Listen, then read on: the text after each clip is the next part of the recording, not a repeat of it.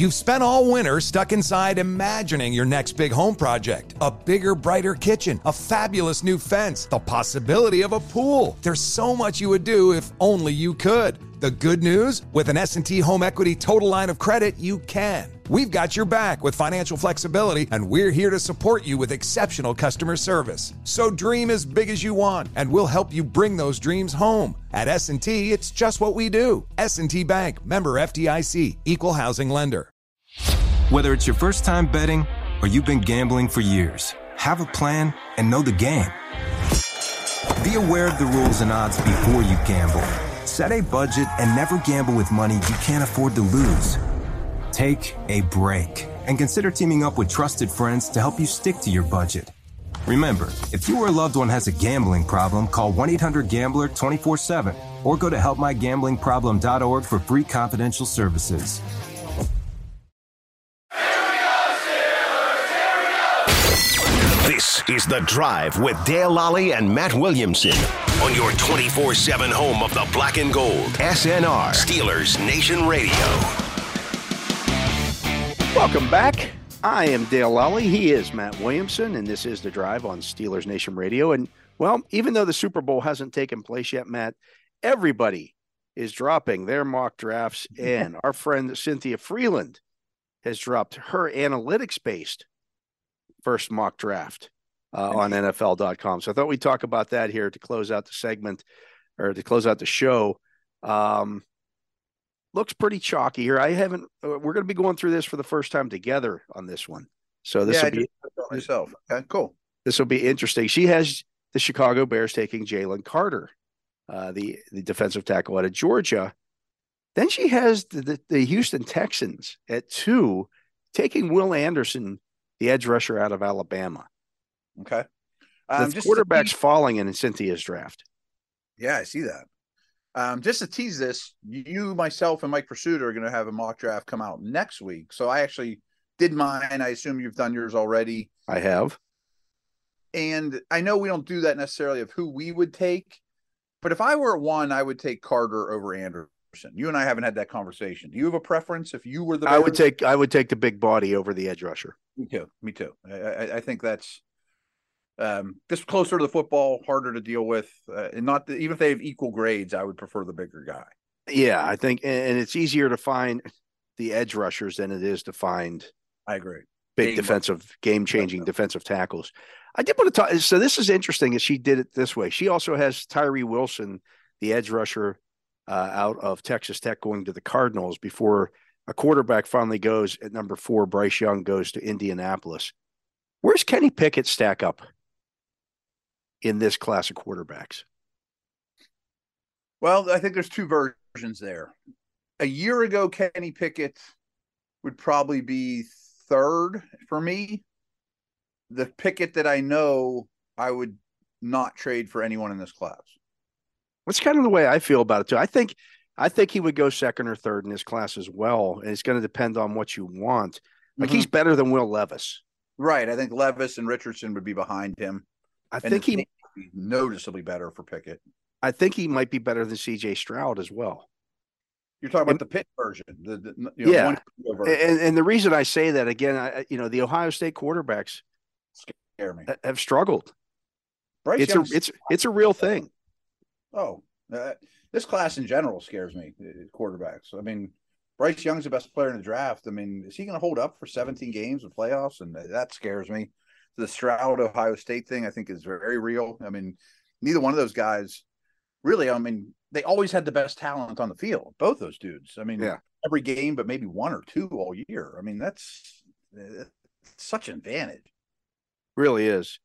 Cynthia has Myles Murphy going 5 to the Seahawks. I could see that too. She has at 6, Devon Witherspoon, the cornerback from Illinois, going to Detroit. We can talk about this more, post Super Bowl, but it looks to me that he's starting to pull away as cornerback 1. I think Gonzalez is my guy. I like Christian Gonzalez better too. Yeah. But I can see why. Yeah. I can see why teams might like Witherspoon more. But I think he's a little over aggressive.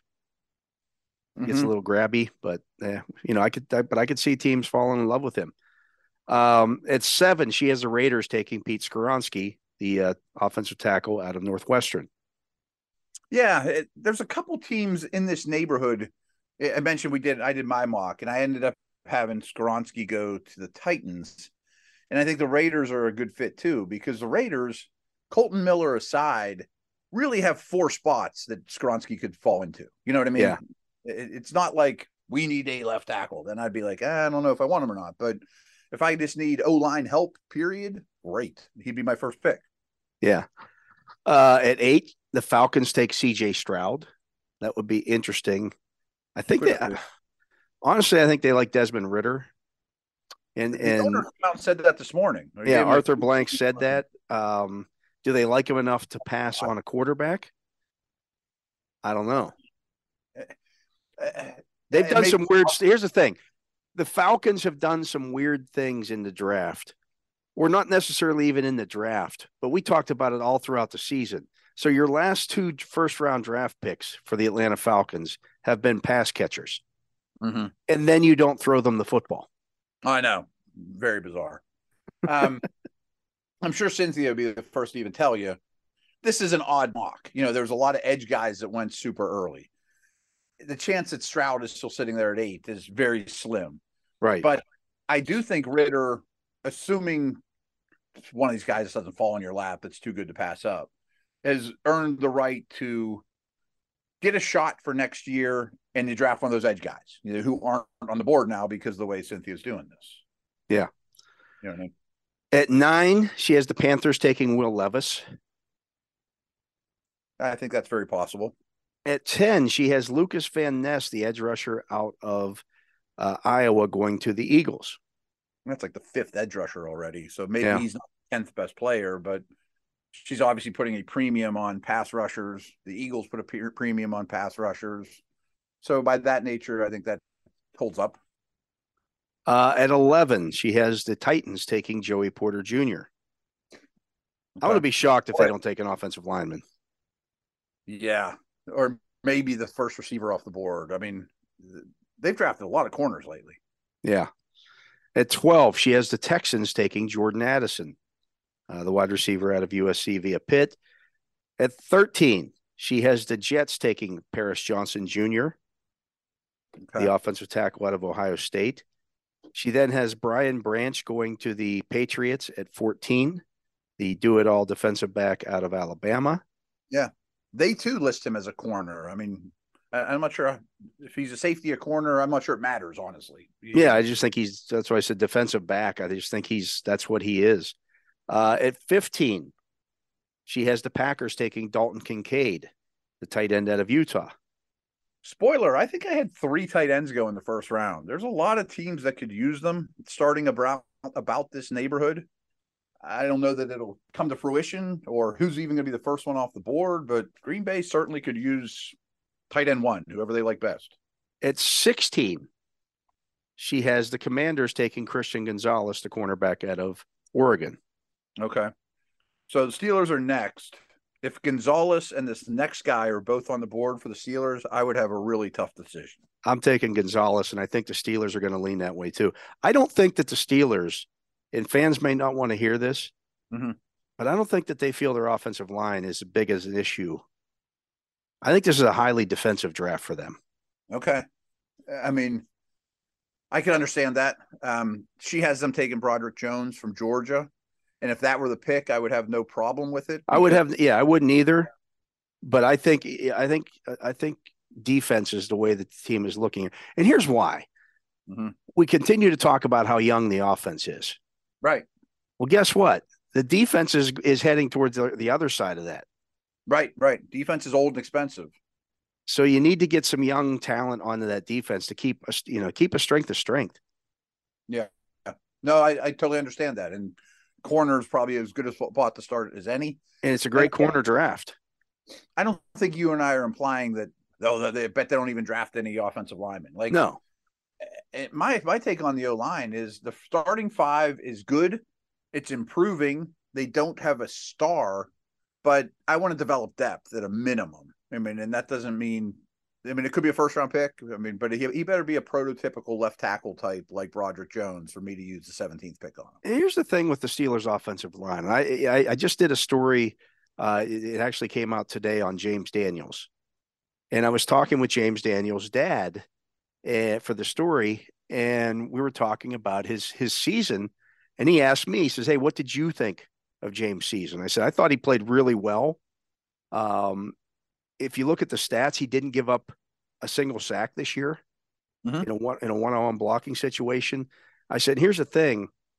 If they go out and run the football next year, the way that they ran the football this year, yeah, James Daniels is going to go to, at least to the Pro Bowl.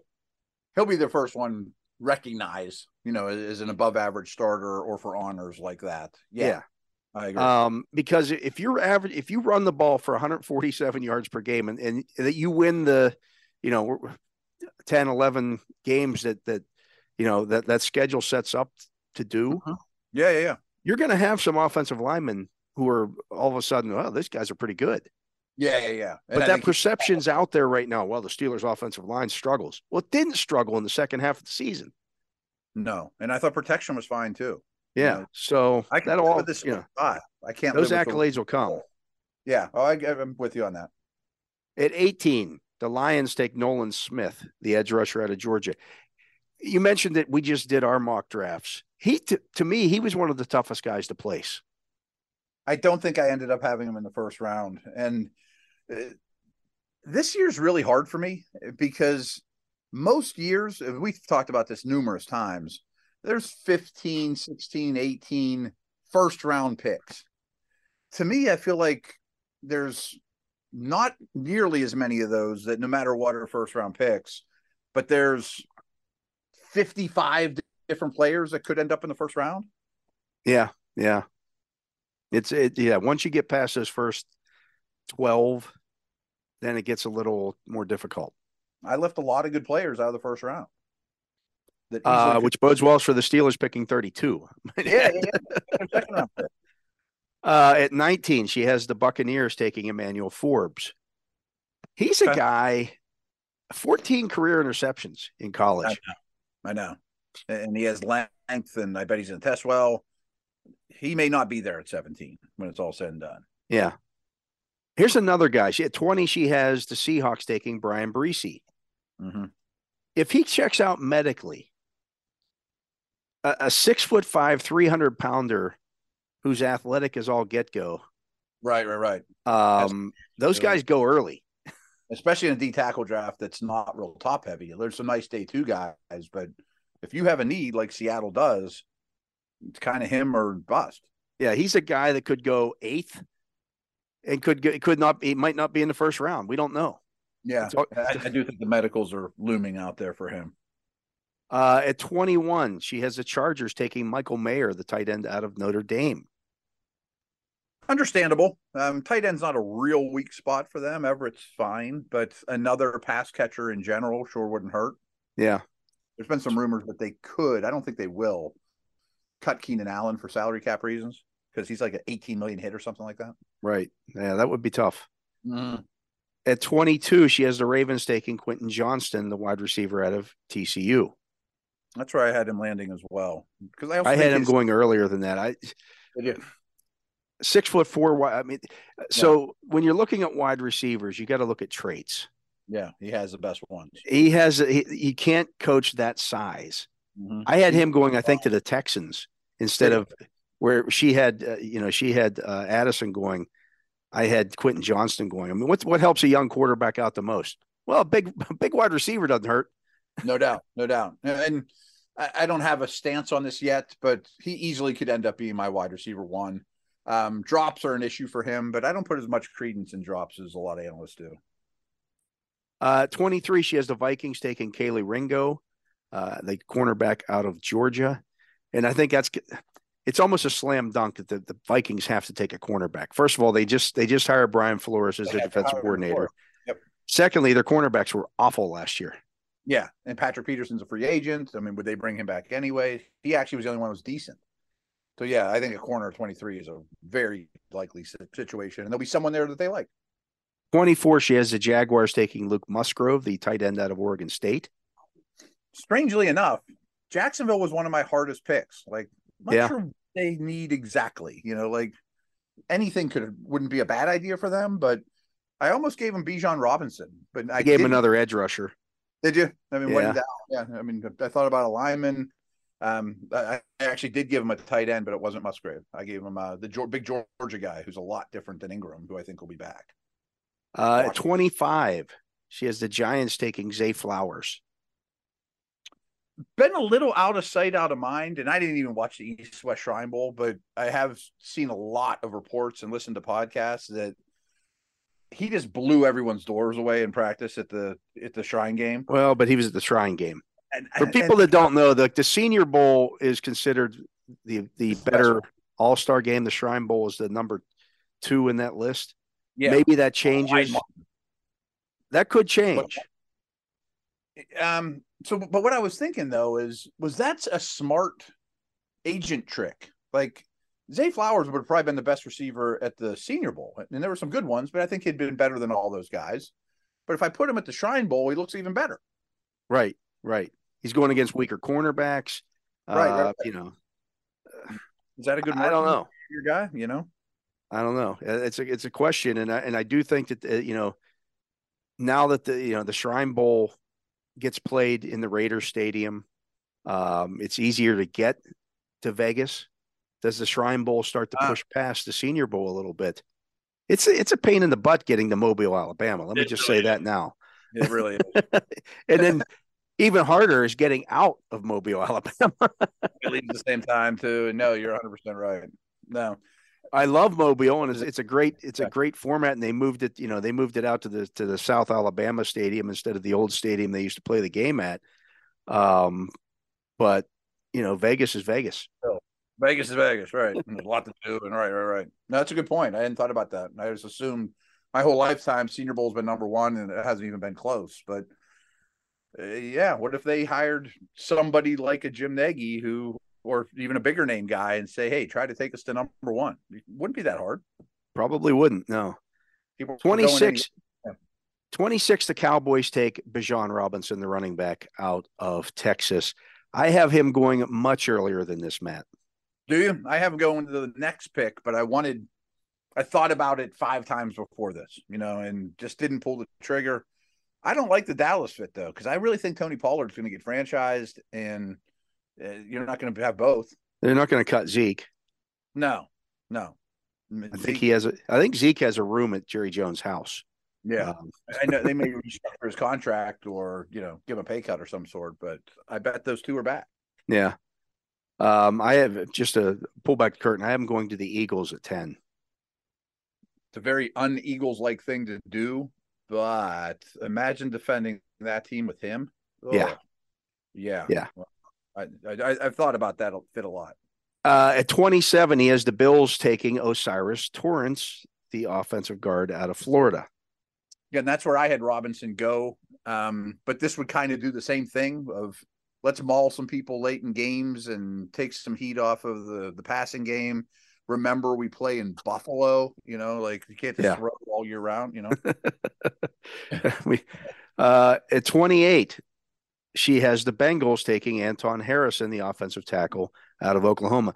I thought the Bengals were a tough spot too. Me too. I had a tight end land there because I didn't love the tackles. I'm a little jealous of this though, because I did not have Harrison going in the first round. This might help them more than a tight end would, because I don't know if Jonah Williams is even a left tackle. I mean, even coming out of Bama, some people thought he was a guard. Yeah. 29, she has the Saints taking Anthony Richardson. They were another tough team for me, but I think Richardson goes before this. Yeah, I had him long gone, like 15 picks earlier. I had them taking like a big DN, Cam Jordan replacement type. Yeah. At 30, she has the Chiefs taking Derek Hall, the edge rusher out of Auburn. I had him picking up in the teens. I think he's going to test. I think he's going to test phenomenally, and I think he's going to be long gone. Okay, it's funny because I had him penciled in at 30, and then I moved him to 31. I went a different direction for the Chiefs. I think he's going to go to the combine and run in the 4.5s. Yeah, I've heard that as well. And when that happens, he's going to, I mean, the productivity's there. The traits are there. Those guys go earlier than this.